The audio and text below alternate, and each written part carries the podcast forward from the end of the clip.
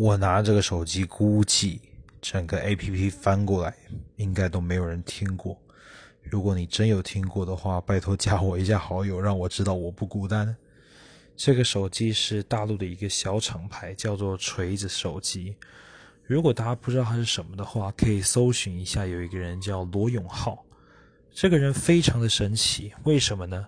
他真正发迹的时候是在大陆当一个英语教师的名师，就他上课的时候讲的那些五四三的东西就被学生录音截下来传出去，就有很多很多笑话跟很多很多段子，网称罗永罗语录。罗宇路发迹之后，就罗永浩后来拿了一堆钱跑去做手机，就做了这家锤子手机公司，非常非常厉害，很好用。唯一缺点就是他快倒了。